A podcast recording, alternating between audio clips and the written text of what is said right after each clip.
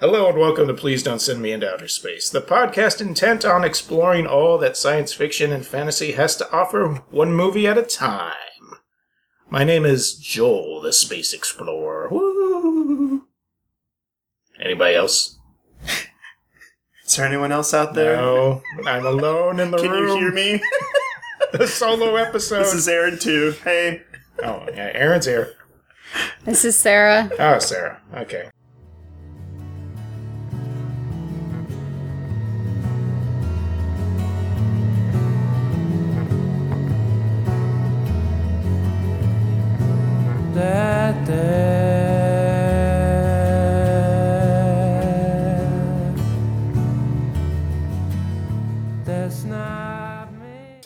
Movie this week was 2001 A Space Odyssey from 1968, directed by Stanley Kubrick. Starring Keir Du. Uh, his name is Keir Dullea. Sorry. As uh, Dave Bowman. Gary Lockwood is Frank Poole. William Sylvester is Dr. Floyd. And Douglas Rain as the HAL 9000. Aaron, are you raising your hand because you have a question? Nah, man. I'm just You're stretching? just stretching, man. You're Get- stretching? Getting into this. That's good. This is a serious movie. Warm it up. It's a very serious discussion here. So, uh, this was my selection on the uh, out out of the movie that I would want to talk about on this. Uh, what what is this program called? Oh, a podcast. And uh, I don't want to synopsize it, but that's kind of what has to happen, right? When somebody chooses something, sure, that being the one.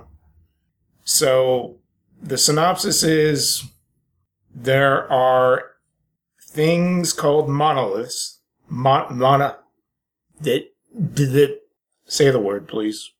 Monolith. Monoliths. Mono. I don't know. What, what is the plural of a monolith?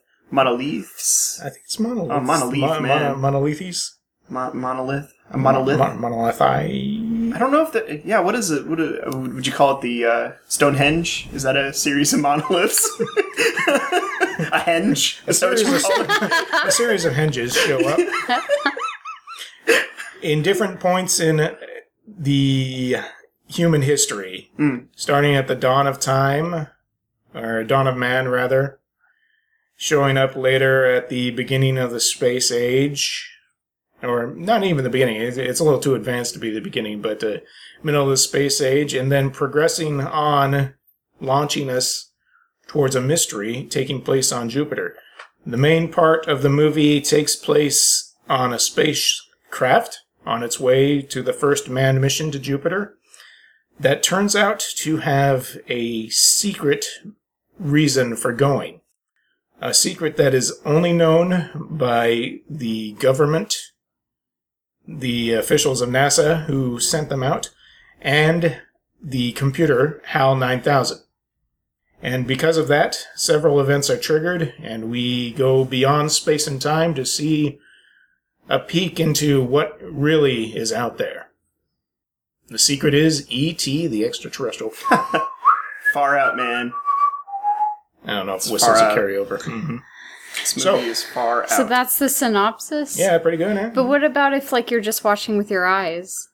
Like, you just watched it and saw things happening in the movie. Okay, let let me start over. So there's a there's a monkey.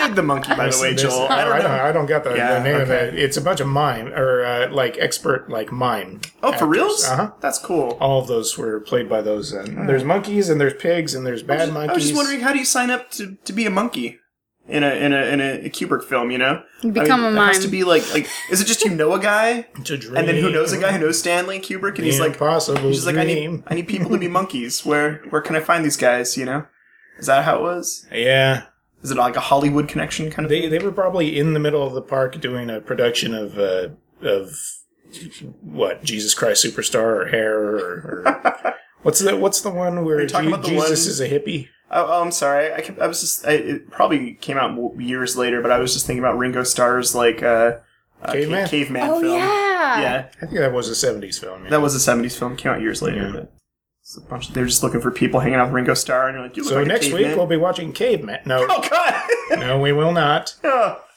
It may happen eventually.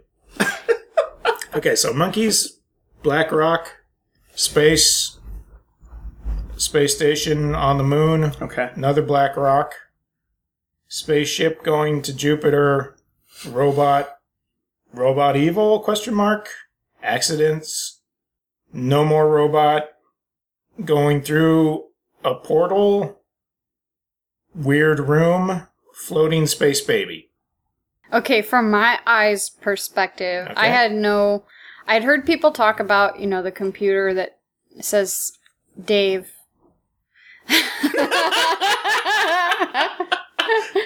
Dave. That's the only Dave word he can say. um, That's great. Like I that. feel like it's kind of in pop culture, it's kind of been broken down to just the computer talking to him. Um, yeah, I hadn't seen this movie before. And I'm 34 years old, and I'm really surprised I've never seen this movie before. But I saw it, and my experience of it was um, the passage of time from like the beginning of man. And I didn't know anything about these monoliths or these, you know, whatever you just said. Mhm. Space rocks. I, I was calling the monolith a brick. I said there is a brick that came, and then later Yeah. on there was another brick. Yeah. Yeah. Like a very famous alt rock song, right? I don't know. I don't know. That's the first thing I thought when you said that. You know what this reminded me of? That weird Third Eye Blind song. Do you know? No, tell me. Tell me. no, I. It's a dorky song about That's fine. a spaceman and an ape. Oh, that's cool. I've listened to some Third Eye Blind. I enjoy. I'll have to look that one up. Um, cool. I'm not aware of that. Yeah. Um. Anyway, you can edit that out if you want. I, I, just am kind of. editing everything you say out. It's just you're not actually in the podcast. I finally revealed it to you. I'm going to jettison Joel from the podcast pretty soon. Why We shall rise you up. Yeah, you we'll can rise say against- stuff. I don't understand why you think that you, what you say is not. I just don't know if it's on topic. Our topic is wherever we want to Yeah. go. It's an Okay. entertainment. Hey, okay. So I have a list of from most important to least important that we need to talk about. So let's start with the first one: Okay. What do you got? the fashion. What'd you think of the fashion? Are you talking In about this the- movie. Are you talking about like how the the apes ate things? No, not how Are the apes- Talking, I'm like, talking about very fashionably, like the sat six- around in circles the and like. '60s inspired uh, Oh, okay. everything that people were wearing. All How- right, how all right. great that was. Well, I have to say that the ladies, uh, the ladies' um, uh, space space waitress clothes Mm-hmm. was pretty cool. Space waitress, I don't know. Flight- flight- space, flight Space flight attendant. attendant. Yeah, space waitress. Spacetress. That's my, spacetress. Yeah, I don't know. Well, I don't know what I'm saying, but um, I thought that was pretty cool. Um, the suits are pretty cool. They were wearing too. It was very interesting that the just the brown tones and the gray tones. A lot of people were wearing. Yeah, it was really mod. The whole thing was super mod. Yeah. Um, and really, well, I talk about my mom a lot on this podcast. She's your greatest science I'm really. I'm really Yeah. close with my mom, and she is not only a very big sci-fi fan, but also a collector of Danish modern furniture. And Awesome. that was sort of the motif of this whole movie was like modern design furniture. And modern design is still cool. So I Oh, think yeah. that means that it is futuristic. So why not? You know, it does, it makes the movie seem less dated. yeah. If it had been in the 80s and they made it look all 80s, it probably would look very terrible now. Yeah. But um they were in they were in the 60s, they were into modern design, form and function together, and it still looks futuristic. Yeah, totally.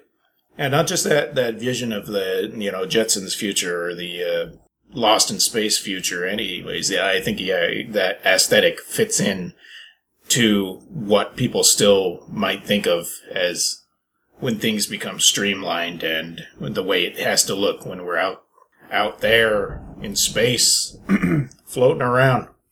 I mean, watching watching the film recently, uh, the one thing I, I noticed too that I just had this like sense of regret that our modern spacesuits don't look like the ones featured in the film. Like they were just so dynamic and so Those cool suits looking. were so cool. It's, it's yeah. I mean, and when you look at you know an astronaut kind of going out doing his or his or her spacewalk thing, you're kind of like, well, they look like a potato wrapped up in tinfoil, and just kind of thrown in space. You know, like you Because, just don't get yeah. the same. Yeah, haven't mastered safety yet, and I think we, you know safety when aesthetic becomes a concern because of commercialization or whatever. When we have Howard Johnson's in space, uh, yeah. then then maybe we'll see the kind of uh, modern fiction sci-fi uh, astronaut equipment.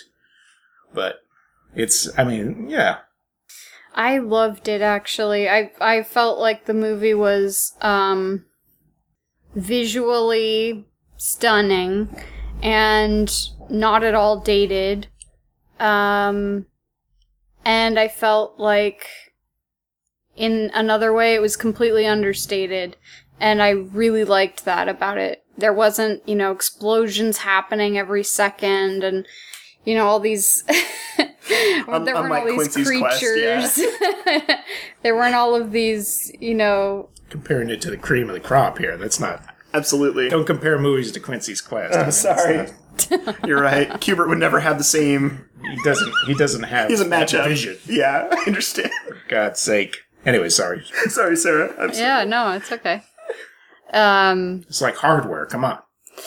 Sometimes I get ahead of myself when I'm watching a movie and I'm trying to expect what's going to happen, and I always try to stop myself. But I had no idea where this was going for sure. I, I guess no one ever really spoiled it for me before now.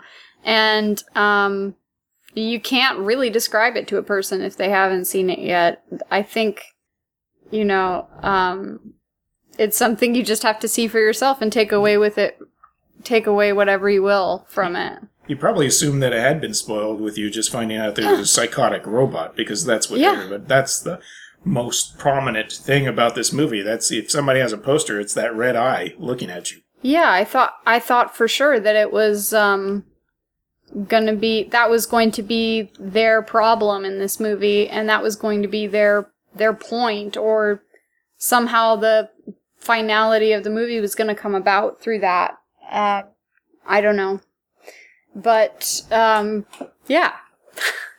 Everybody's probably seen this movie but me. But um, I think it's a great movie. If you haven't seen it yet, you should definitely watch it. I It's a little slow paced, but it's worth it.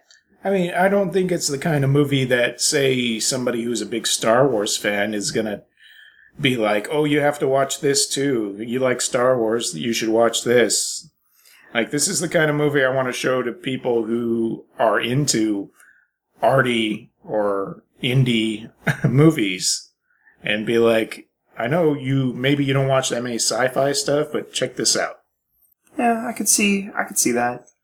Someone who's collected every single Stargate thing might not be as interested. every series of Stargate, but uh, you know, yeah, I see what you're saying.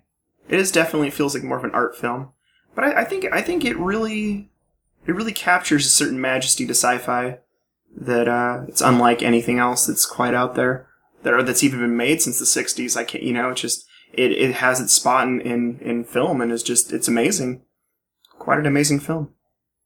So next on the list I wanted to talk about, I have the models and the effects. You were talking about there's no explosions in this movie, but I mean there there are. Uh, I can think of ex- at least one specific kind of explosion, and that's when Dave has to blow himself out of the pod in order to get into the airlock when uh, Hal wouldn't open the door for him. And because they were going for a realistic touch, there is no sound to that scene. It's just like boom, a rush of air and steam when he blows off the bolts on the outside of the door and gets flung into the, the thing. And it's, you know, that is one of the most, what, one of the amazing things that happens. Like all the anti-gravity scenes that happen in this movie, all the, the space ballet that goes on with the models, I think is just utterly stunning, breathtaking. You watch this and you can see where George Lucas was probably inspired for a lot of his model work on Star Wars. Except for, you know, a lot less lasers. None to say? I'm. No, I agree. I I think that the effects were really good. Oh yeah. ruined it. You didn't ruin anything, Joel. Uh, mo- models were, were a big deal in um, my household growing up. Um, my family's pretty big sci-fi buffs, so we collected a lot of models, made a lot of models, talked a lot, about a lot about a lot of mo- models. Watched watched tons of science fiction things, and we'd pause while we're watching it so we could look at the models, you know. And uh, I remember we even made like a space station out of matchsticks. I think once me and my dad. Oh, that's crazy. It was really cool looking.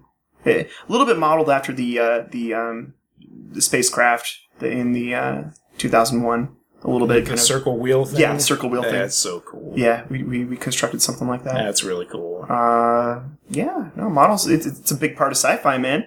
I mean, you got to have that three or four minutes in your, your film of you know some some sort of like looming you know uh, noise coming from a vent somewhere as you like pass pass over you know the model you know to re- to really capture the, the majesty of where you're at and what's going on and and uh, I think a lot of that is derived from this directly. I mean, uh, have you ever seen uh, uh, Red Dwarf by any Mhm. chance? It's a British TV show about uh, about a guy who's trapped on this spaceship called Red Dwarf, and uh, I would say about five minutes of each episode is just the camera panning over the ship with some with some music in the background going on. Where did that come from? 2001, of course. You know, like you know, just like immediately from you know you, you can you can tell by watching this film how much how much it's it's it's it's inspired uh, sci-fi all around. Yeah. Other movies, yeah. Other shows. I know that nerds that are like us know that the origin of shots like that that you were talking about are from this movie like the basically the origin of the scoping over the model making the ship look as big as it is but i wonder how many people who aren't super nerds think that that or originated with like star wars probably most people Most people would say it would originate from Star Wars because mm-hmm. well, that's pretty much one of the definitive sci-fi films. You know, the Yep. sce- the scene where you see the Star Destroyer, you know, going over. That's in everyone's everyone's mind. Super cool. All right. What did you guys think about the acting in the movie? Well, I would. uh I mean, this. Man, that's a good question. Well, I, the monkeys, the, the apes, the apes were definitely apes. You know, they did a Oh, great yeah. job doing doing their ape thing. Super expressive mime work. Yeah, Yeah, yeah. can tell they did a really good job. did a really good job. Uh, I kind of just real briefly, I just wanted to touch point that I thought it was really cool in, in most of the scenes that they were able to include animals, like, um, you know, and, and I just thought it was very interesting that they weren't like afraid of the apes. You know, that there was no animosity towards them Yeah, until the monolith showed up, and then and then, well, I mean, the animals were still very docile, but but you know, the idea that they could eat meat was was then like represented uh, in in that in that scene. I thought it was actually really cool, and it made me wonder while I was watching it, like like did that change the animals' behavior as well? Like, did were they like, well, crap, can't hang out with the monkeys anymore? Well, it only takes a couple of times before you get weary. Hmm. yeah, It seemed like the only predator before them was that wild cat. That was a that was a pretty intense scene. yeah, that poor actor, hugged by a puma or whatever. yeah. The acting in the movie strikes me as, as kind of a typical Stanley Kubrick, what he forces out of actors. He was notorious for like making people do takes over and over again until they sucked out almost all the emotion out of what they were doing, to the point where actors would feel like they were going crazy trying to get what he wanted. And that's what he wanted. He wanted them to give him the base, like, suck out any real acting. Let's see, you know, let's get down to you're exhausted. Let's see what happens then. And there wasn't any emotional part in this movie, right? Nobody had any hardcore reactions except for with their, maybe with their body movements.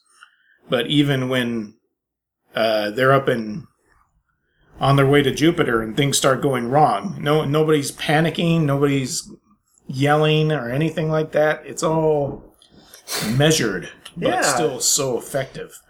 You asked me, you know, you just said, what do you guys think about the acting in this movie? And I was thinking, what acting? because although the actors, I think, do a good job with their lines and everything in the movie, I didn't really feel like I was watching acting. I didn't really feel like there was overacting. I didn't feel like there were characters being played.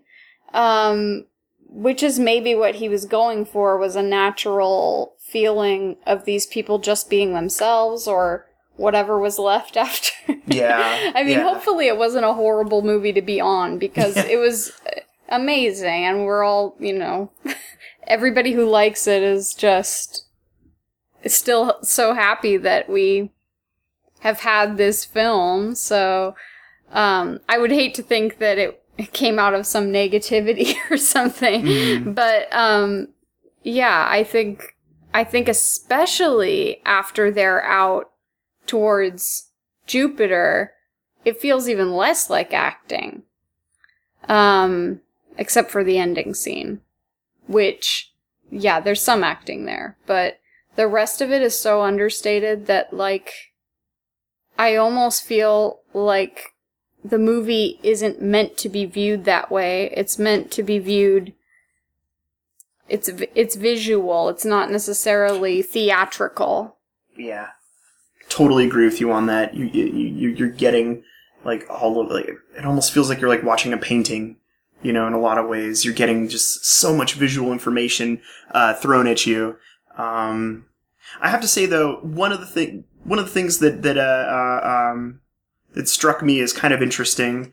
Uh, one of my earlier viewings of this film, uh, a conversation between uh, uh, an American and his and his and his daughter. Uh, it's her birthday, and uh, he's just he's just taken the sp- space flight up to this uh, this uh, station. It's between Earth and the Moon, and uh, Dr. Floyd. yeah, Dr. Floyd. Yeah, yeah, yeah. Own, owner of one of those uh, swinging 60s suits we were discussing earlier.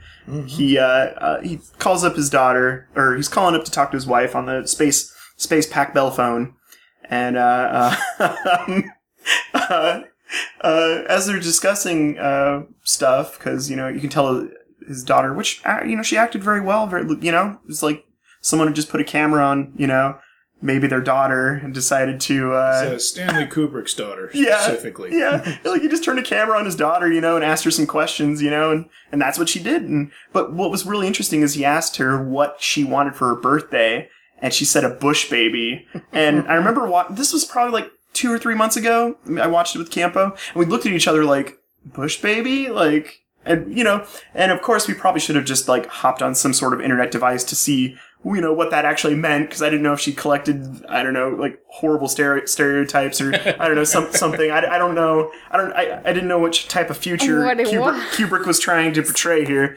Uh, and I probably should have searched something because I, I had some some doubt about that. But thankfully, Joel searched it and uh, came up with uh, it's like some type of uh, like I don't know, like jungle dwelling uh, Yeah, mammal. an African.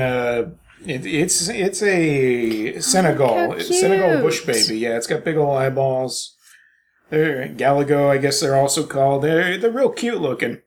It's interesting, like, uh, and and there's uh, videos of people like having this as.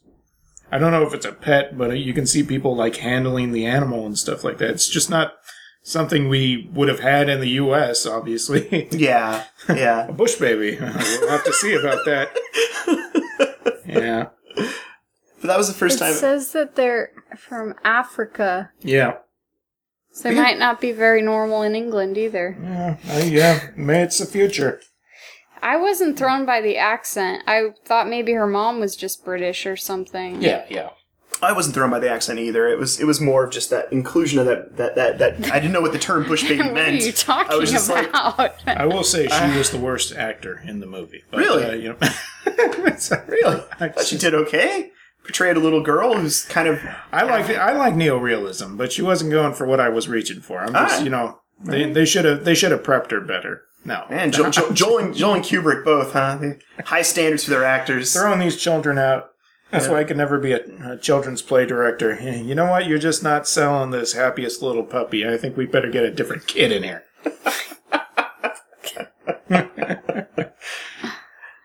Uh, I yeah, I, really- just, I mostly just wanted to bring that up just because I thought that was kind of Ah, interesting. that's funny, yeah, because I wrote that down just in case. I like that. That's the whole scene. Being on that space station, like it's perfectly normal just to be out there. It's, it's just a job, and this is just a place that you stop by. He took a Pan Am flight Yeah. out there. Know, Pan Am was definitely going to exist in the future. you know, but at the same time, I I don't think it's that that far out there, man. I mean, with, with I mean, I don't know how deep you want to talk about this, but like with SpaceX and a bunch of other companies that are starting to like really get into you know space travel and space flight that aren't government owned I hope so. companies. I you know? hope. I hope it is something that is within our lifetimes, something that's possible. Yeah. Yeah, I just don't know if people are willing to put their money in there. It's, it's like space so is something most people just don't want to care about. I don't know. I don't know if there's any actual connection with it, but it'd be interesting to see with the with the usage of the internet if that has anything to do with with the, the depletion of space travel. Uh, I don't know. Nobody Just- wants to go out there. I got no fact behind that. It's just an interest, interesting thought. They should make a Kickstarter for space exploration because people seem to have a lot of money to throw away on a lot of crap on that site. What are you talking about, Joel? I want all my video games, you know, Kickstarter. yeah. All my stuff. I got a Kickstarter for you. Not really. Did you really think I had a Kickstarter? I'm so I was- sorry. I'm so- I was waiting for you to plug was- one or something. really is, is there a. Kickstarter you're excited about? Or That's cruel. Yeah, it's called the uh, Joel Torres Needs Some Stuff Kickstarter. um, the first uh, first tier, tier reward is a picture of me autographed by Aaron. Second tier award is a picture of Aaron autographed by Aaron. So Thank you, Joe. We did almost cover everything I wanted to talk about because I, I wanted to talk about the effects on science fiction, but we basically talked about them when we were talking about the models and stuff like that. You, you see it everywhere. But uh, I wanted to talk about the bits of the story that most people don't talk about. I, I don't want to go into the book because that it does explain a lot of things that would be otherwise unexplainable just by watching the movie. And I think it is more important to watch the film by itself and get your interpretation uh, just based on what you think happened. Mm. And we've unfortunately already prog- uh, progressed past that point with the three of us because we already talked about uh, what happened in the book. But what do you think the message? I, I hate to interrupt you, Joel. No. Especially with your, your, your, your awesome train of thought. But What? in speaking about the novel, did you ever consider thinking about the comic books as well? Have you heard about them? Yeah, you know, Robot, Robot Man's pretty cool. He's in uh, the Marvel Zombies recently, right? Yeah. Yeah. And he wasn't wasn't he on uh, that short-lived Warren Ellis Yeah. team yeah. series? Nextwave. I, I love Warren Ellis. Nextwave is awesome. Yeah. Anywho, I just I hadn't I hadn't heard your your, your opinion on the on the comic book. It is a dream of mine to collect all of those cool, comic books. cool. Jack Kirby, man, I have great not artist. started yet, but it is a dream that I have nonetheless. They actually made a uh, treasury sized edition of it as well. Oh, if you ever find like a you know eleven by seventeen or maybe even bigger Yeah. edition of it, gotta hunt one of those down, man. I'm saving my money up for that twenty five hundred dollar spacesuit action figure. Oh yeah, Yeah. definitely. Sarah, what do you think the message of the movie was? Do you want me to talk about what I thought was going on, or do you want it to just be open to interpretation? No, I want you to. I want your interpretation. I don't. I mean, I want you. Uh, anyone who listens to this, feel free to form your own interpretation. But yes, I'd like yours. Well, after we finished watching it, I think my first in- instinct was to analyze why why we started at the dawn of man and why we went to where we did in the movie and what those landmarks were when this black object appeared. And I was thinking about, um, I was thinking about existence. I was thinking about the soul. I was thinking about, um, progress. I was thinking about how at the moment when they at the moment when these appeared, um, it was almost a turning point or a point in time that uh, something new was being discovered. And at first, I thought maybe it was imparting knowledge on them at that point to get them farther um, than they had been before and to continue going, giving them some kind of information. Um, and then I thought maybe it was metaphorical. Maybe it had something to do with man's desire or quest to understand. And just for the, there's a couple of moments in this movie that I found particularly eerie um, and psychological where I didn't know exactly what was happening to the characters, but there's this tension that's there. Yeah. And I almost found that tension to be, I think, like base, baser than what conscious thought is almost. Almost like instinctual. And I think my reaction to it was that possibly this dark object was some metaphorical um, visual for maybe some dark underlying base nature in all of us, or maybe something something to do with greed, maybe, or wanting more than we have, just wanting to continue forward. I don't know. Um, I had Going back to Manifest Destiny. yeah, yeah, we were talking about that before, and I. It does. It does. It does kind of remind me of like imperialism too, Mm-hmm. in a way, because it's conquering another land. It's conquering a new area instead of. I don't know. I mean, it almost seemed like these characters were innocent to what they're, what they were going to be doing. They seemed innocent, but curious, and they were following a plan that had been laid out for them by maybe somebody else. Um, and they were innocent, but it almost feels like they brought in this like underlying feeling of doom almost. I don't know how to explain it. The end was so beautiful that I thought you know, maybe this is some sort of transformation. I I don't know. I I still don't know exactly what it's about. And then I started to wonder after we talked about the book, which I don't really know all the details of it. I started to wonder if maybe there weren't some sort of analogies in the literature too. I'm sure there was. I'm not very good at picking up that kind of stuff. I, ju- I just kind of read what's on the page and don't analyze too deep.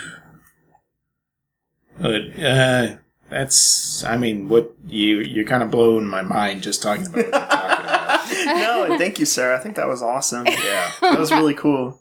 I don't know if that's what it is or not. No, It well, it's your interpretation. so it is, it is what it is. It's not. I, I think the, the point that Joel's trying to make is is that you know when you watch this film, you kind of draw your own conclusions. Yeah, you know, that's it, true. It, it, it, in, in like you were discussing earlier about about the acting in the film, like it leads a lot to your imagination. Mm-hmm. Like there aren't there, you know, this isn't a movie that's narrated heavily. You know, you don't get like you're you're not spoon fed information. There it's is left for you to come up with. Yeah, yeah, there's no, no narration. narrator. Yeah, so uh, I think what you said is perfect. Yeah, I. I mean, I, I think my only differ. Well, no, it's not even differing. I just I feel that the film is about progress in a lot of ways. Uh, whether or not the the the, the uh, monolith or the black brick, uh, you know, was the thing that, that helped that progress. You know, I that that's up to the viewer. I think in a lot of ways, because you know, I mean, you see these apes and they're touching this this stone, and then out of nowhere. Hey, look, we can kill things now, you know, and, and then and, and, and I keep going back to the beginning of the film because um, for some reason in my in my own personal mind, I, t- I keep trying to connect like you know maybe we aren't so different from those apes that were there in the beginning of the film. You know, they they knew nothing. You know, before before this uh, before this monolith showed up, they knew nothing, and then suddenly they knew how to survive better. No, we're doing And is so- yeah, scraping the surface Yeah. every time. Hello? Uh, Hello? yeah. In fact, on the you know in the moon scene, we were literally scraping the surface, and that's how they found that monolith. So don't get the door. No, it's a yeah. Let's, There's let's, someone at the door. let's There's not get, someone let's not at get the, the door right now. We're almost done. anyway. Okay, okay, okay. Oh, that's harsh. Uh, he, he he just wants to go for a walk. Oh. As he does, he's been doing this very often. He probably recently. wants to hang out. Oh, I know. Yeah, yeah, he can hang out too. We just got to finish what we're doing. Yeah. That's all. I understand. And if he's got a baby attached, it's Your not mission, if you choose to accept Uh-huh. it, is to Gonna, finish See, I can this hear the baby outside right now. It's a it's a crybaby. Children aren't allowed in space. It's actually a thing in the in the book that he uh, he runs into these people who he's like friends with who had a child in space, and it was like the first generation of children born in outer space, and she has. He describes her of having um, a pixie like look to her because she had grown up in a low gravity situation, so her bones had grown up or had grown in a completely different way than they would have on Earth, and she had a, a different look, a, a beautiful but different look to her than a Huh. Earth child would. Yeah. See, I like I like I kind of want to read the book now. yeah. no, You should read the book. You shouldn't read it for the reason I did, which was that I had to know what it was about. I, I feel like interpretation of film is more important than answers. Mm. I feel like under feelings that art inspire in people is more important than knowing what the artist was thinking when they did it. You know, I, it's it's about how your reaction is to what you see, smell, hear, because it's always personal, even when you know what was really quotation marks going on. Sometimes I'm fine just walking away, not knowing. I Yeah. um, I think there isn't anything wrong with wanting the answer or wanting the story behind something, but it kind of reminds me. I used to have a lot of musician friends growing up, and um, one of my friends used to write songs, and and uh, I would ask him, "What was that song about?" and um, and he'd go, "You know, I don't know if I want to talk about it." And I would convince him to tell me what the song was about. And he'd tell me, and a lot of the time, he Super shallow. he teases me about it now, but I would go, Oh, you're kidding. That's what the song is about? I was imagining it was about this other thing or about something really, you know, interesting and, and, um, and it was almost better for me to imagine what the song was about than actually have him tell me what it was about. Um, and so now there's some things that I just feel like I'm fine with. I don't have to probe farther to know. That's what's so great. About, that's what's so great about art. yeah. It's just your interpretation of it. Yeah. Yeah. I'm not insulting anyone who wants to find answers. I just feel Well, I mean, I mean, there are some, there is some, there are some films that specifically like, you know, finding out the details is is the true intent of the of the piece. You know, so I mean, I, that's why I, I only disagree with you slightly in your in your uh, in your uh, uh, like Street Fighter: The Legend of Chun Li. Exactly. You just got to know the right answer. you have to know why she's a Street Fighter. And why? Why, Joel? There's a legend. exactly. Yep. I wouldn't really call that a film, though. Probably. No. More like a series of sounds and shapes. So that end scene, that's really hard to talk about in words. That that was uh, Yeah, yeah. something else. You, yeah. We had to make you rewatch it. I'm embarrassed to no, talk I don't. about I don't want. that. We're, we're not going into details. I just, I just didn't feel like the full breadth of was was going Well, on it's- was interpreted the first time. So we you got to rewatch. Yeah, it's truly an interpretive piece of art right there. Is that last bit of the film? Like, okay, describe it. Uh, he's in a room. He he he sees himself, but he's older, and he's still in a room. And uh, uh, he's older again, and there's a baby. I'm always reminded of songs when I when I watch stuff like this. and um, You're making my dreams come true. No, not that one. no, um, that last part seems real existential. You know, um, for me, for me at least, it does. But it reminds me. My favorite band is Radiohead, and like a lot of the time, I'll see art that reminds me of a Radiohead song. And I've already had that happen like four times before, but this one kind of reminds me of how to disappear completely. Um, Oh wow, This Yeah. movie does, kind of. Mhm. definitely. That's awesome. Yeah. I don't know what song that is, but yes. I'll play it for you later. Okay. Anything else you guys want to say?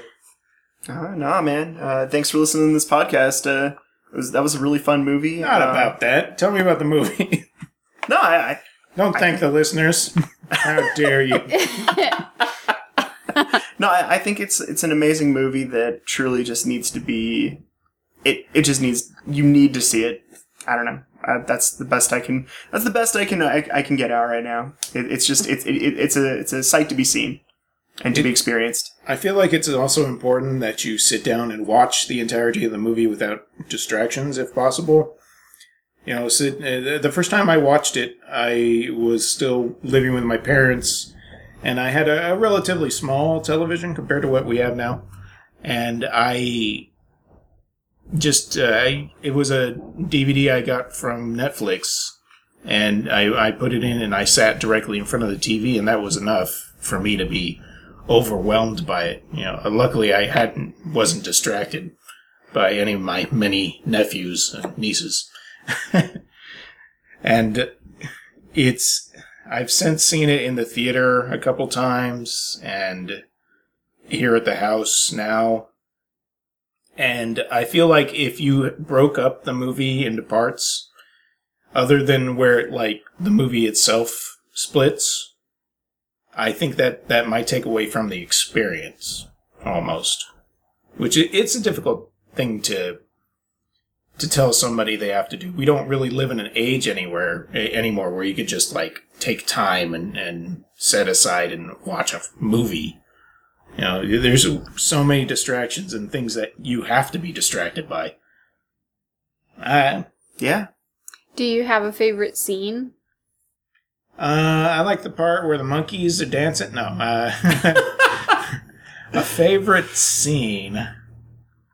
My favorite scene is probably when they take the lunar lander over to the site and they they go out and they're all standing in front of the monolith and that music is playing the the people singing and they're all they're just all standing around it they don't really know and then they i, I think uh, Dr. Floyd reaches out and touches it, and no reaction.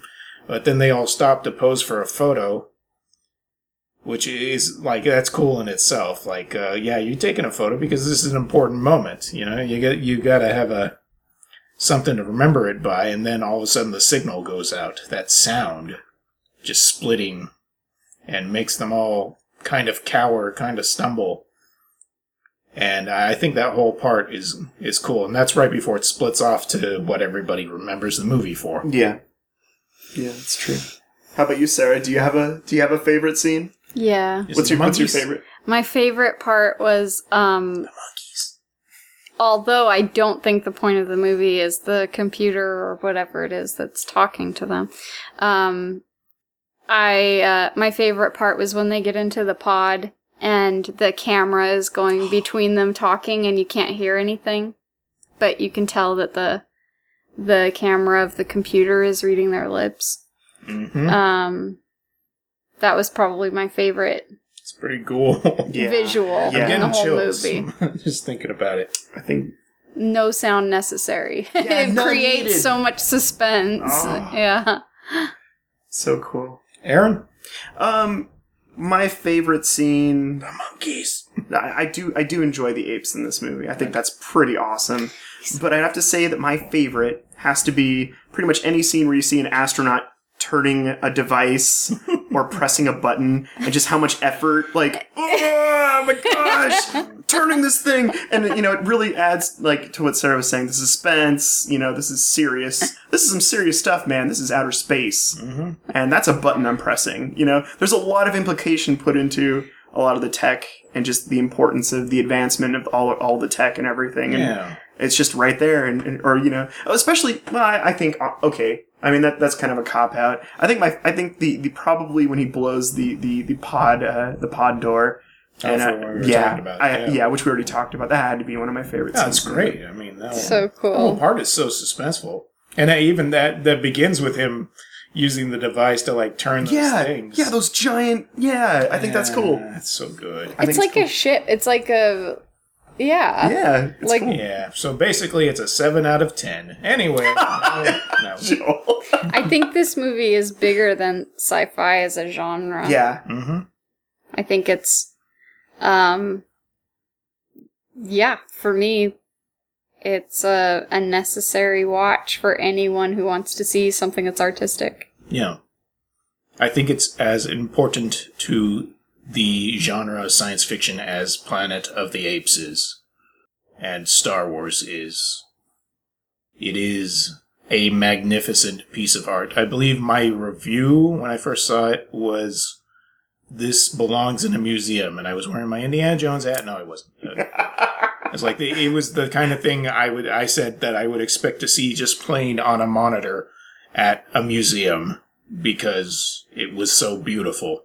Just it, it, it influences everything man i mean even independence day i mean woo there you go Yeah. It You know? influ- yeah. it influences everything Sorry. You you you drop a Will Smith thing, I got to do. When you say it's that important, when you say it's that important to sci-fi, what I'm thinking is, even if you don't like sci-fi, this movie is it's more than that. yeah Yes, You could watch this movie and know nothing about sci-fi and absolutely find it moving. correct. The end. No, I'm just kidding. roll credits I was just waiting. I was just waiting. I was just waiting for Aaron to stop yawning. Ah, yeah. So okay, well, that's that's pretty good. That was that was. Uh, I think we covered as much as we can in uh, our little little show here. Uh, Aaron, do you want to read the thing we got, or do you want to save that till like when we actually do the podcast about what he sent us? well um, I, I didn't. I didn't know what you wanted. well because we're, we're, we're breaking form and no longer uh, no longer using the randomizer uh, all the time Exclusively, yeah. exclusively uh, we, we did ask people uh, to send in suggestions perhaps films that, that, that we need to see we need to be tortured by or just enjoy overall and well uh, what joel's referencing is yes in fact we did get a reply we got an email. We got an email. Holy! I can't believe that. When that showed up in the box, I was like, "Yeah, this must be a mistake." Joel's never been so happy in his Uh, life. That is not true. it's mostly true.